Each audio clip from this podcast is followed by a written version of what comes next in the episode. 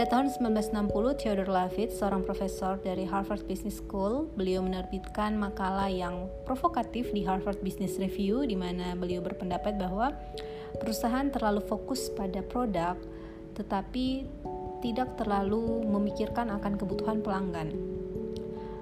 Nah, untuk membantu para manajer mengatasi masalah ini, Theodore Levitt bertanya kepada mereka, bisnis apa yang sebenarnya mereka geluti? Lebih dari lima dekade kemudian, pertanyaan mendasar ini menjadi semakin penting karena perusahaan berpindah dari produk ke platform dan karena batasan industri yang semakin kabur. Namun, meskipun sebagian besar perusahaan mencoba menjadi customer centric, tidak jarang terdengar para eksekutif senior baik dari General Motors atau Walmart mendefinisikan bisnis mereka, industri mereka, dan persaingan mereka berdasarkan produk yang mereka produksi atau produk yang mereka jual saja.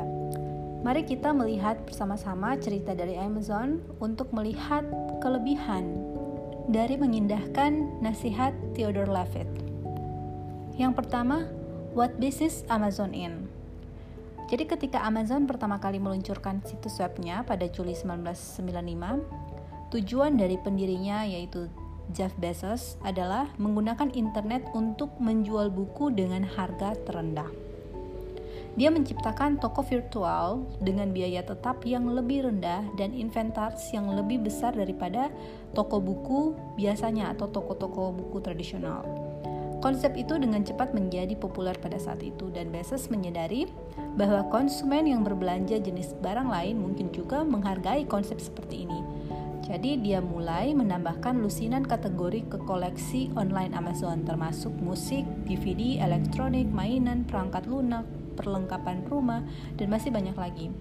Nah, harga Amazon yang rendah dan banyak pilihan serta kenyamanan konsumen retail online itu menjadi ancaman yang signifikan bagi pengecar tradisional seperti Best Buy, Toys R, dan Walmart. Lima tahun kemudian, Amazon membuka situsnya untuk penjual pihak ketiga yang dapat memposting produk mereka di situs Amazon untuk layanan yang sederhana, lebih praktis, dan gratis. Nah, langkah ini menguntungkan. Penjual pihak ketiga meningkatkan assortment tanpa Amazon sendiri harus menyimpan persediaan tambahan dan penjual juga mendapatkan akses ke kumpulan konsumen yang terus meningkat yang menikmati berbelanja di situs Amazon Tambahkan penjual pihak ketiga juga mengubah Amazon dari retailer online menjadi platform online yang mengharuskan Amazon mengembangkan kemampuan baru untuk memperoleh, melatih, dan mengelola penjual di situsnya tanpa kehilangan kendali atau merusak pengalaman pelanggan yang sebelum-sebelumnya itu sudah bagus. Dan perangkat kompetitifnya diperluas untuk menyetarakan eBay, Craigslist, dan lainnya Retailer online lainnya seperti Flipkart di India sedang mengalami transisi serupa dan menyadari bahwa perpindahan yang tampaknya sederhana dari model berbasis inventaris ke model pasar memerlukan perubahan signifikan dalam kemampuan dan operasi perusahaan. Pengenalan iTunes pada tahun 2001 secara dramatis mengubah perilaku konsumen saat mereka mulai mengunduh musik digital daripada membeli CD di toko. Menyadari tren ini, Amazon meluncurkan layanan video on demand. Awalnya disebut Unbox dan kemudian berganti nama menjadi Amazon Instant Video. Hampir setahun sebelum Netflix memperkenalkan streaming video.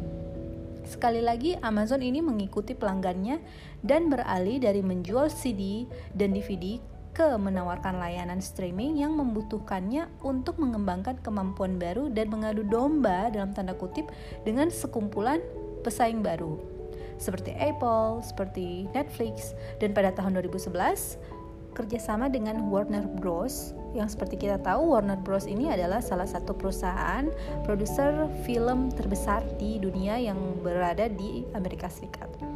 Amazon meluncurkan Amazon Studios untuk menghasilkan konten gambar bergerak yang orisinal. Tiba-tiba itu bersaing dengan studio Hollywood Mengapa masuk akal bagi Amazon yang dimulai sebagai retailer online bergerak ke arah ini? Nah, karena konten video membantu Amazon mengubah pemirsa menjadi pembeli, dalam konferensi teknologi 2016 di dekat Los Angeles, Jeff Bezos berkata, saat kami memenangkan Golden Globe, ini membantu kami menjual lebih banyak lagi produk. Menurut Bezos, konten asli Amazon Studios juga mendorong anggota Prime untuk memperbaharui langganan mereka di tarif yang lebih tinggi.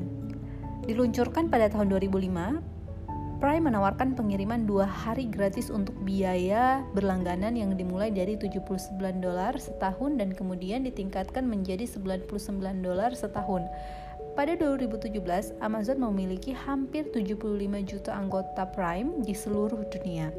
Tidak hanya biaya berlangganan, Amazon juga menghasilkan pendapatan tahunan hampir 7,5 miliar dolar untuk Amazon sendiri. Tetapi anggota Prime juga menghabiskan hampir dua kali lipat jumlah uang daripada yang dilakukan oleh pelanggan Amazon lainnya.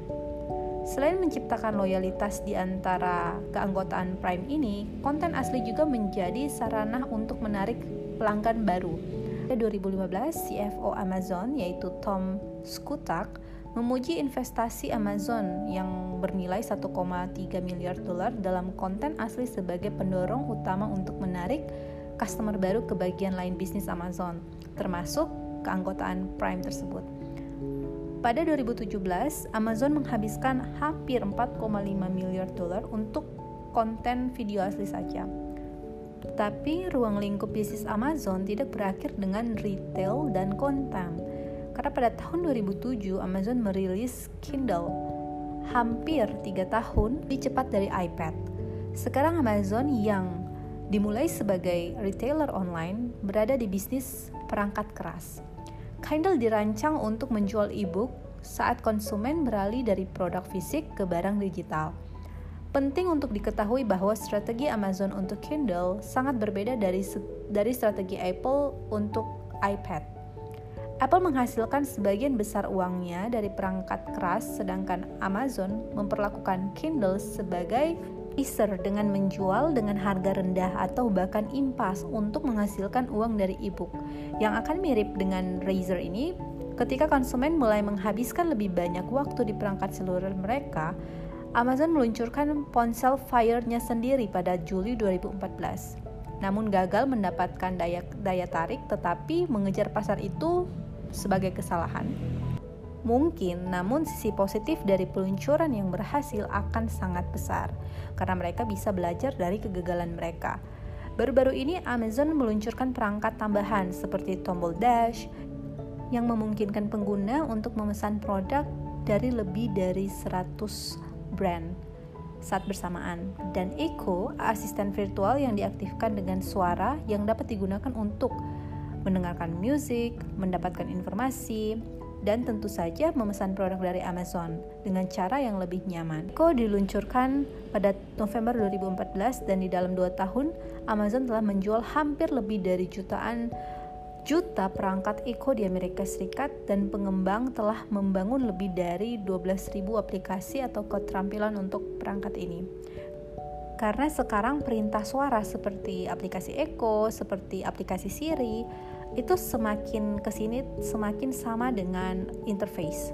Amazon juga memulai network advertisingnya sendiri yang membuat perusahaan bersaing ketat dengan Google basis pelanggan Amazon yang besar dan lebih khusus lagi pengetahuan perusahaan tentang kebiasaan dari pembelian dan penjelajahan dari konsumen memberi Amazon sumber data yang kaya untuk menargetkan pelanggannya dengan iklan yang relevan. Meskipun Google yang hanya mengetahui niat konsumen untuk membeli produk, namun Amazon memiliki informasi tentang apakah konsumen ini benar-benar membeli produk di situsnya. Dengan informasi yang berguna bagi produsen produk ini, inilah yang mendorong mereka untuk mengalihkan budget periklanan digital atau digital ads mereka ke Amazon. Pergeseran ini telah memungkinkan Amazon menghasilkan hampir 3,5 miliar dolar pendapatan dari advertising saja pada tahun 2017. Tetapi tujuan yang lebih besar bagi Amazon adalah menggantikan Google sebagai search engine untuk produk sehingga pelanggan memulai pencarian produk mereka di Amazon daripada di Google. Ini tidak hanya akan mengurangi belanja iklan Amazon di Google, tetapi juga akan memberi Amazon kekuatan pasar yang luar biasa.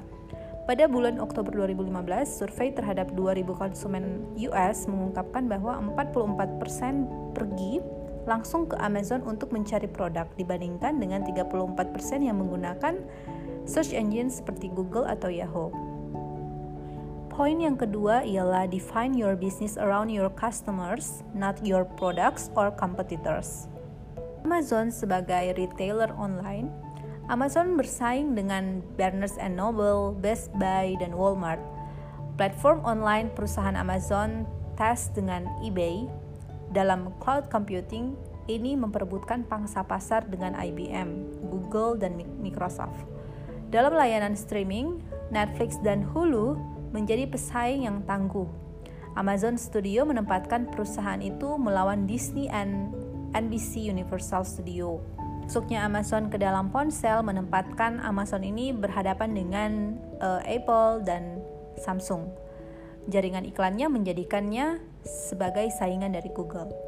Sebagian besar perusahaan mendefinisikan bisnis mereka berdasarkan produk atau pesaing mereka, misalnya kita mungkin menganggap diri kita sendiri dalam bisnis perbankan atau industri otomotif, tetapi sulit untuk mendefinisikan Amazon dengan cara tradisional ini. Amazon memperluas cakupannya di sekitar pelanggannya. Mendefinisikan ulang bisnis kita di sekitar pelanggan tidak terbatas pada perusahaan teknologi. John Deere, perusahaan alat berat dan pemasok pertanian didirikan pada tahun 1837 oleh seorang pandai besi yang menjual baja kepada petani. Pada tahun 2014, perusahaan tersebut memiliki 36 miliar dolar dalam penjualan di seluruh dunia dan mempekerjakan hampir 60 ribu orang. Selama beberapa dekade, John Deere ini sangat sukses menjual alat beratnya kepada petani dan perusahaan konstruksi. Tetapi di awal tahun 2000-an, perusahaan mulai menambahkan perangkat lunak dan sensor kepada produknya. Peralatan pertanian terbarunya mencakup fitur yang bisa dikendalikan dan yang sangat akurat sehingga peralatan dapat tetap berada dalam jalur yang telah ditetapkan tanpa goyah dan tanpa e, mengubah alur jalan mereka. Kemudian, John Deere membentuk dua divisi baru yaitu kelompok teknologi seluler dan pertanian dan kelompok layanan. Pada pertengahan 2000-an, John Deere telah mengumpulkan data dari lebih 300 ribu hektar untuk membantu petani mengoptimalkan penggunaan pupuk mereka.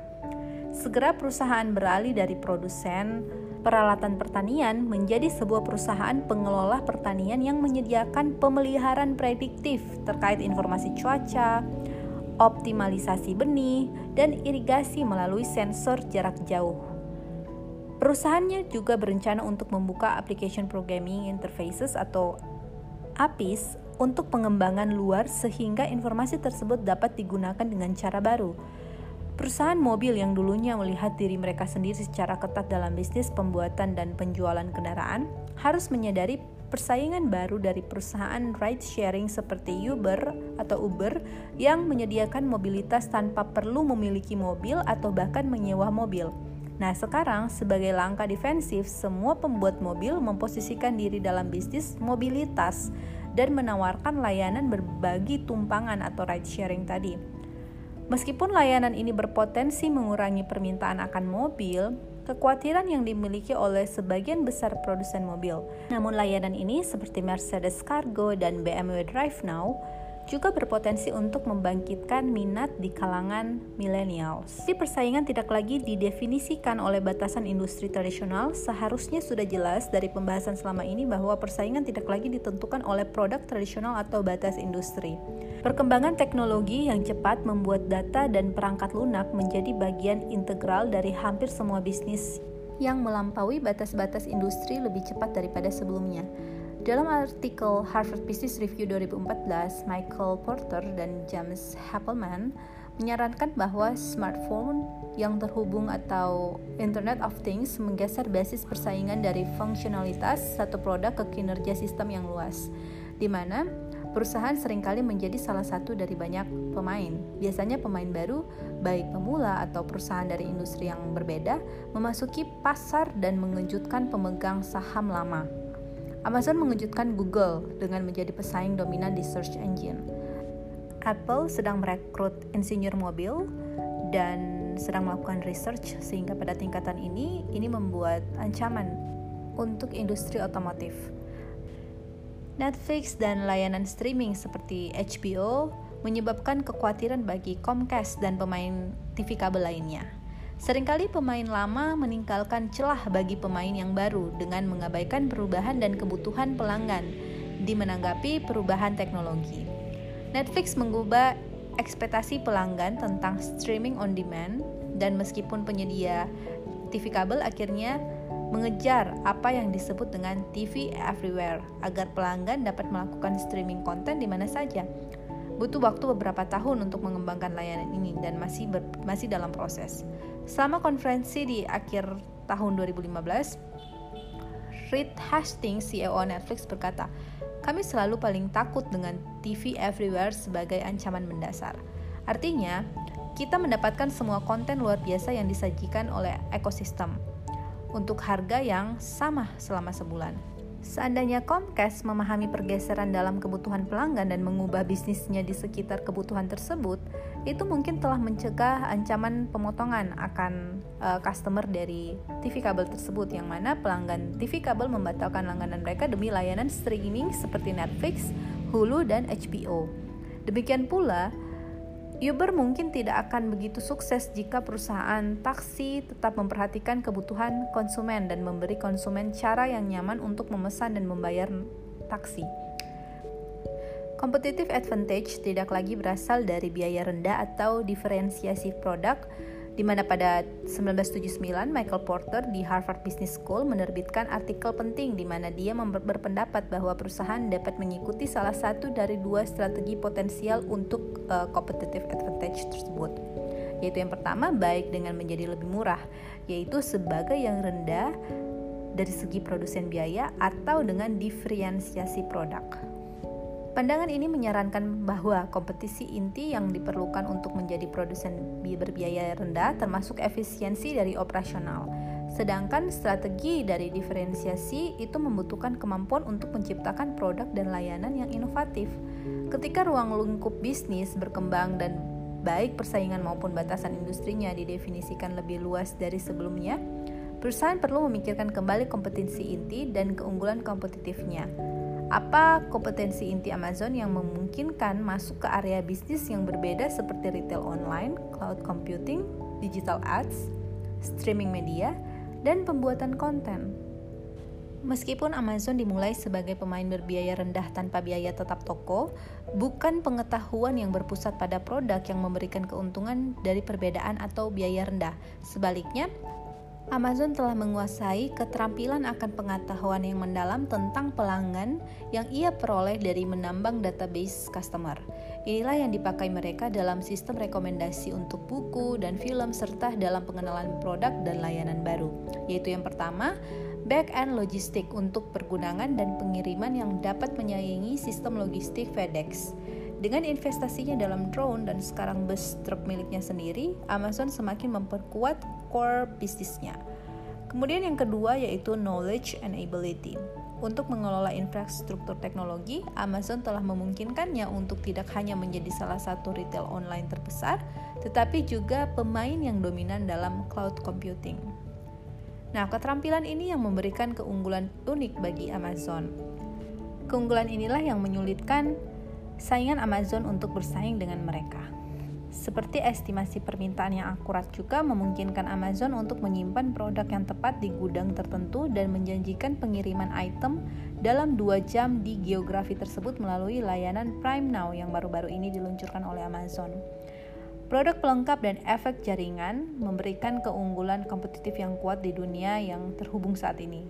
Keunggulan kompetitif berkelanjutan berasal dari penawaran sistem produk yang terhubung dan saling melengkapi, dan dari menciptakan platform dengan efek jaringan yang kuat yang meningkatkan biaya peralihan dari konsumen.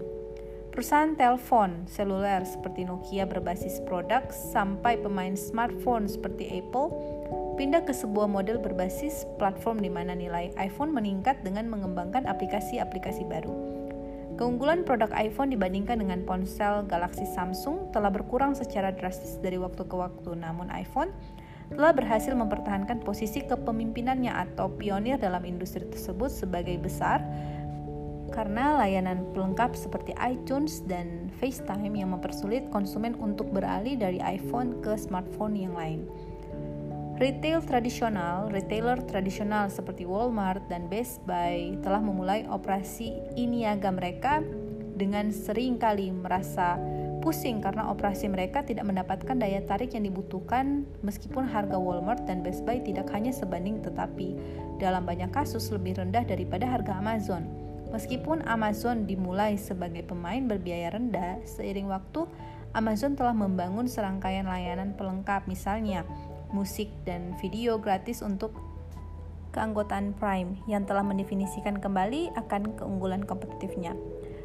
Paytm, startup dari India yang didukung oleh Alibaba, menggambarkan ide baru atau ide produk baru pelengkap dengan sangat baik. Paytm memulai operasinya sebagai perusahaan pengisian ulang seluler online yang menawarkan kenyamanan kepada konsumen untuk menambahkan uang ke telepon seluler prabayar mereka.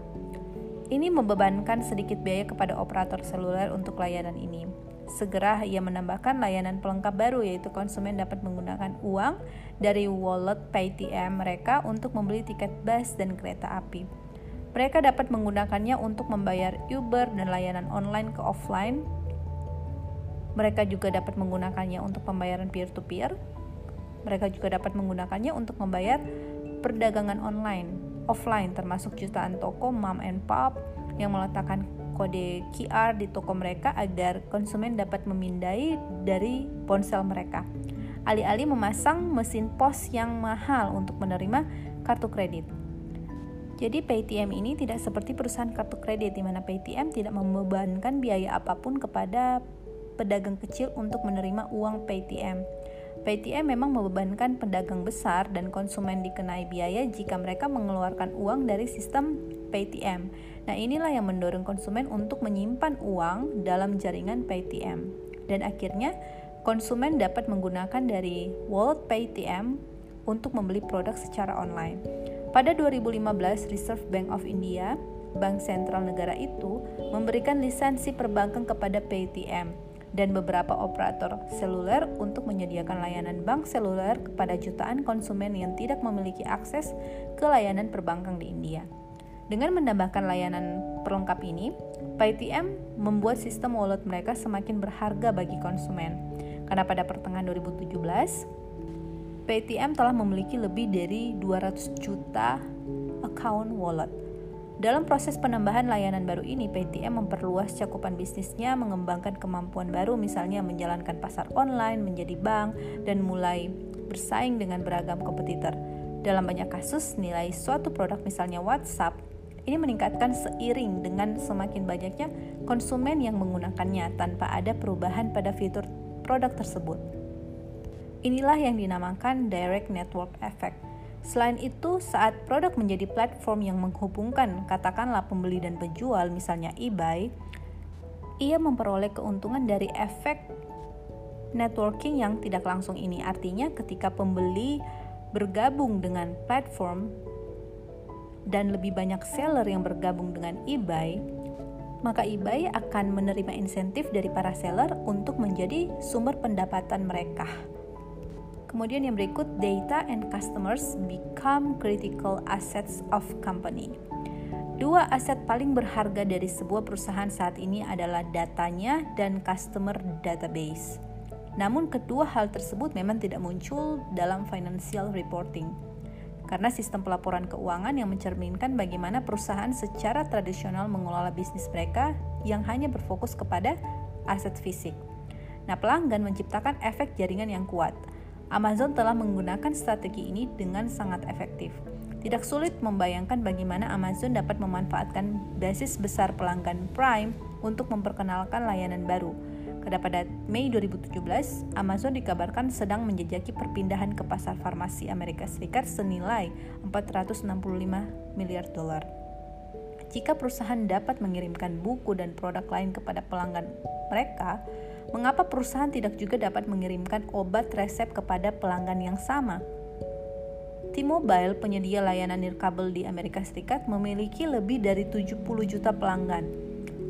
Perusahaan mulai menawarkan pelanggannya pizza gratis pada hari Selasa, yang segera diperluas dengan penawaran tiket film gratis dan langganan majalah serta diskon bahan bakar. Nah, pertukaran itu saling menguntungkan. Penyedia produk gratis ini mendapatkan akses ke basis pelanggan T-Mobile untuk menghasilkan penawaran uji coba dan memperoleh pelanggan yang baru. Dan T-Mobile juga dapat menawarkan nilai tambahan kepada pelanggannya tanpa biaya. Data ini adalah merupakan bahan bakar untuk suatu perusahaan. Tidak seperti aset fisik, tetapi ini dapat direplikasi dan digunakan dalam banyak aplikasi tanpa mengurangi nilainya. Faktanya, nilai data meningkat karena lebih banyak data dikumpulkan semacam network data effect. Amazon's Echo menjadi lebih baik karena orang lebih sering menggunakannya dan saat Amazon menyempurnakan fungsinya. Tesla meningkatkan algoritmanya mengemudi sendiri dan memperbarui perangkat lunaknya secara teratur karena mendapat lebih banyak data dari mobilnya. Kecerdasan buatan dan Internet of Things ini menciptakan produk dengan kemampuan untuk belajar dan meningkatkan lebih banyak produk yang digunakan. Karena semakin sering digunakan, semakin banyak data yang dikumpulkan dan semakin banyak data yang dikumpulkan, semakin disempurnakanlah fungsinya atau kegunaannya. Nah, efek dari network data ini juga menciptakan keunggulan kompetitif yang kuat. Bahkan jika General Motors dan Ford dapat membuat mobil dengan fitur produk fisik yang lebih baik, Tesla menyimpan banyak data dari kendaraan canggihnya yang mendorong pengembangan algoritma dari Tesla akan terus memberikan keunggulan kompetitif yang kuat bagi perusahaan untuk waktu yang lama. Kemudian poin yang berikut adalah a border business scope requires building new capabilities. Selama launching Kindle 2, Jeff Bezos menjelaskan bagaimana Amazon beralih dari menjual barang elektronik ke memproduksinya. Ada dua cara untuk memperluas bisnis, kata Bezos. Catat apa yang Anda kuasai dan mengembangkan keterampilan Anda, atau tentukan apa yang dibutuhkan pelanggan Anda dan kerjakanlah, bahkan jika itu membutuhkan pembelajaran keterampilan baru. Kindle adalah contoh dari working backward. Biasanya perusahaan berkembang menjadi bisnis yang berdekatan di mana mereka dapat memanfaatkan kemampuan inti mereka yang ada. Namun pandangan yang berpusat pada pelanggan mengharuskan perusahaan untuk mengikuti perubahan dalam kebutuhan pelanggan dan mengembangkan kemampuan baru untuk memenuhi kebutuhan tersebut. Pada tahun 2006, setengah dari karyawan John Deere yang merupakan insinyur perusahaan, mereka berencana untuk mempekerjakan lebih banyak lagi bakat teknik untuk mendukung kemampuan baru mereka, seperti kecerdasan buatan dan navigasi satelit. Kata Lily Brower, manajer layanan infrastruktur global John Deere, kami dikenal sebagai perusahaan yang menyediakan traktor hebat atau mesin pemotong rumput yang bagus. Yang diketahui banyak orang adalah bahwa kami sangat fokus pada inovasi dan teknologi informasi. Lalu kemudian pada tahun 2015, Charles yang bekerja di John Deere Intelligence Solution Group, ia berbagi bahwa kurang dari 40% petani di Amerika Utara yang merasa repot atau yang merasa sulit dengan kegiatan pertanian atau kegiatan panen dengan menggunakan teknologi dari John Deere karena dari tahun 2006 sampai ke 2015 John Deere telah melakukan banyak inovasi-inovasi kepada produk mereka. Maka dari itu, kita bisa berkesimpulan bahwa John Deere ini melihat peran yang semakin penting bagi perusahaan untuk membantu memanfaatkan data bagi petani yang dapat digunakan dalam membuat keputusan yang lebih baik dan bersedia melakukan investasi guna membangun kemampuan baru untuk mencapai tujuan tersebut. Jadi inilah yang dapat kita pelajari dan yang bisa kita petik dari pengalaman-pengalaman perusahaan yang telah berhasil di industrinya masing-masing.